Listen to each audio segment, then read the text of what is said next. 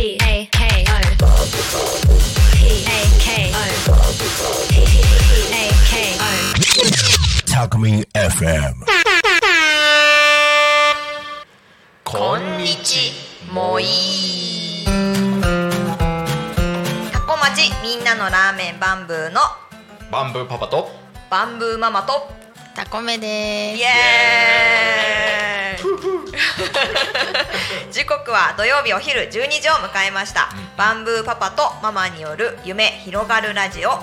このラジオはバンブーパパとママの夫婦漫談だったり素敵な方をゲストに呼んで、えーみんなが思わず笑っちゃう番組となっております。10分間よろしくお願いいたします。お願いします。じゃあ最後の4回目となってしまいました。名残惜しいですが、よろしいですね。ゲストのタコメさん改めてお願いいたします。はい、はいタコ米を米粉にしてオーガニックの焼き菓子を作ってます。タコメです。よろしくお願いします。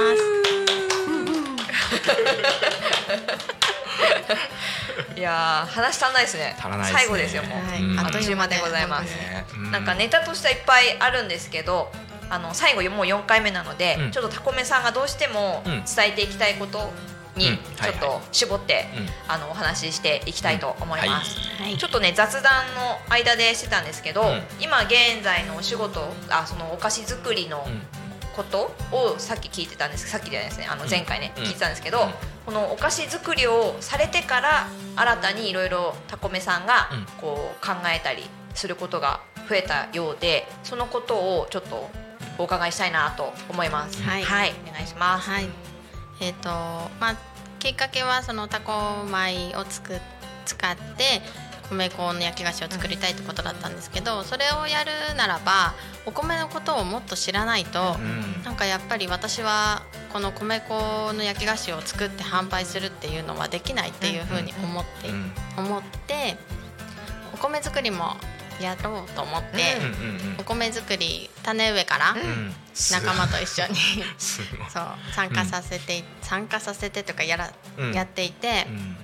でそうすると米のこの成長だったりとか見ながら、で自然とこの自然環境環境問題とかいろんなことところにたどり着いて、でまあ私がオーガニックの焼き菓子をやってるっていうところにもつながるんですけど、やっぱりその生産側だったり環境問題だったり、そういったところもそういったところもというかそういったところこそうん。広広めていきたいとか知ってもらいたいことたくさんあるなと思って。はい、うん。そんなことも活動活動しています。もともとお菓子作りされる前っていうかそもそもそのなんだ例えば農家さんに嫁いだとか農家さんお家が農家さんだったとかそういうことも全然全然なくうん。全く無縁で、え だから本当にタコ町に来た時も、うん。田んぼが全く見えてなくて。あるけど本当に見えてはいるけど。ただの緑とうんいう感じで。本当に 本当にお恥ずかしいですけど、えー。全然田んぼにも興味もなかったので、うん。田んぼいつ苗を植えていつ稲買ってるのかなんて全く興味なくて。本当もう今年なんかああもうあそこ田田,、ね、田植え始まったんだ、早いなとか、うん。ああなんか田んぼの色がどんどん変わってきてとか、うん。うんうんうんもうすごい一年楽しんでます。田んぼを見ながら。えあー。じゃあ実際にそのお菓子作り始めてから田んぼに興味持ち出したというか、はい、へー同じくらいの時期に。へー。はい。すごいね。なんかものづくりとしたら究極な気がするよ。本当にね種まいてうちだったらだって小麦育てるみたいなもんだからねすごいよね。でもやっぱりなんかこう販売していくときにうんうん。お客様との触れ合いで、うやっぱりただこう販売だけでうんうんうん。その終わりたくないっていうのがあってやっぱり販売する時に出会ったお客様と一緒に米のことについてお話ししたり環境のことについて話したりっていう時間が結構私好きで。うんでやっぱりオーガニックのものを販売してるので、やっぱりお客様もそう結構関心があったりとかして、うんそこで情報のやり取りをして、でまたさらに明るい未来につながるみたいな、あそうそういうことがとっても楽しいです。素晴らしいね、うんうん。ちょっとさっきから出てるけど環境のことん。をちょっともうちょっと深掘りして聞きたいなとうんうん思うんだけども、その自然に触れることが好きなあさみちゃんで、うん。そのお米を通して環境のことってどうやって向き合ってるのかなっていうのをちょっと聞いてみたいなと。そうですね。あの田んぼも実はなんか水害とかにもすごく関係してるんだなっていうところを、うん。うん。まあ恥ずかしながら最近ん知ったことで森林を大切にしてなんか森林結構山削られたりとか多古町でも結構あるじゃないですか。うんでもやっぱり山を削ると土がむき出しになって、うん大雨が降ると雨がそのまま土に浸透せず、んこう流れていってしまって大洪水につながるとうんか、田んぼもあの森の水を一時的に止め水の量を止めて川にゆっくり流していくとかそういう役割もあるのでやっぱりなんか耕作放棄地の田んぼとか見るとなんかすごく悲しくなったりあとまあ、太陽光発電もね、うん。いろんなあのメリットもあるんでしょうけど、やっぱりその中にはデメリットもあったりして、なんか日本人ならばやっぱりお米を育ててお米を食べるっていうなんか昔から続けてきていることを私たち世代もしっかり考えて向き合って、ね、やっていきたいな、次の世代に続けていきたいなっていう思いはあります。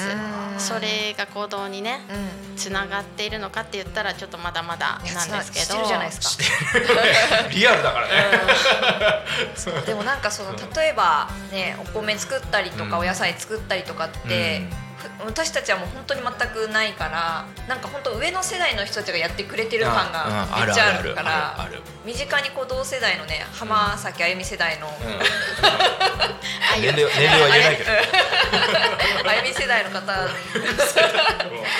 ね こう頑張ってるっていうのを聞くとすごい身近に、うん。うん自分ごとに感じますね。そうだからなんか今ある環境って、うん。もう先代の方たちが残してくれている環境だから、うん私たちがこのまま便利なせあの世の中、うん便利な生活をうんこのまま続けていってしまったら、うん多分自分たち子供とか孫世代には、うんなんか全く今の環境は残せてない、ん。全く違った環境になってしまうのかなって思うと、うん。やっぱりなんかこう知ら知らんぷりというか、うん。見見ないふりは絶対できないなと思ってて、うん。もう本当に小さなこと、これなんかやってって意味あるのかなって思うことでも一人一人がやっていけばうん。絶対ね変わると信じて、うん。まあ私は まずはうん石鹸を変えたりとか、うん。あとまあ家の調味料も変えたりとか、なんかそういったちほんと小さなことから。素晴らしいね。あーネイティブですね。うん。開拓者だよ。うんインディアンだ。話がいろいろ飛んででもそうそうだと思う。すげえそうか確かにな。えうん。でも例えばなんかこうたあのタコメさんの話聞いてじゃあなんかそういう活動をちょっと覗き見したいとか、うん。なんか興味あるってなったこのにわかにわかな人は私みたいななんかどうしたらいいんだろう？えーどんどんインスタにメッセージください、えー。そしたらもう田んぼとかもうすぐにあの、うんうん。見てくださいって言って連れてったりとか、えタコ町の川うんうんうん川沿いを一緒に歩いたりとか。あ素敵。い。いはいっすね。どうなんかさただの観光じゃなくて、ん本当にこう好きな方にうんそういうとこ紹介してもらうってめっちゃいいと思う楽しそうだよね。う。んすごい伝わると思う。うん。うん。うん。あめちゃめちゃいいなすごいね。でも本当にねあの田んぼにいなそうな感じの様子だから。えちなみに田んぼどの辺にあるんですか？田んぼはうん。もうそれもうん。桜の宮自然公園っていう、あチップチップさん活動さはい、れてるところ。森の幼稚園あるところに、うんうん。あの出会いまして、えーもうそこで活動してる方たちも本当にすごい素晴らしい方たちで、とっても居心地がいいんですよ、うんだからもう本当みんなに来てほしいと思って。あー。同感です。本当にそう思う俺もうんいや素敵だよね本当ね。うん。まだまだでもなんか伝えきれないものもあるしうんすごい熱量をすごくやっぱりすごくたくさん感じるからもうこれはあれだね夢講座ですね。うん。バンブーのね。続きましては、うん。うん。あさみちゃんのね暴れてもらおう。うん。うん。ネイティブ感ちょっと待って。あのこれ聞いてる方にタコメさんの商品おおお美味しいお菓子食べたいってなったらどこに行けばいいでしょうか、今現在、えっ、と委託販売しているところが旭市に2箇所人と人目と花ありましたあと多古町暮らしの間ですね、あと匝瑳市にえっ、と月に23回しか開かないえー、と小さなお菓子屋色というところがありまして、うんうん。そこで購入できます。あと10秒。OK 5秒待ってあとタコメさんインスタで見てください。はい、はい、インスタで見てください。バイバイ。はい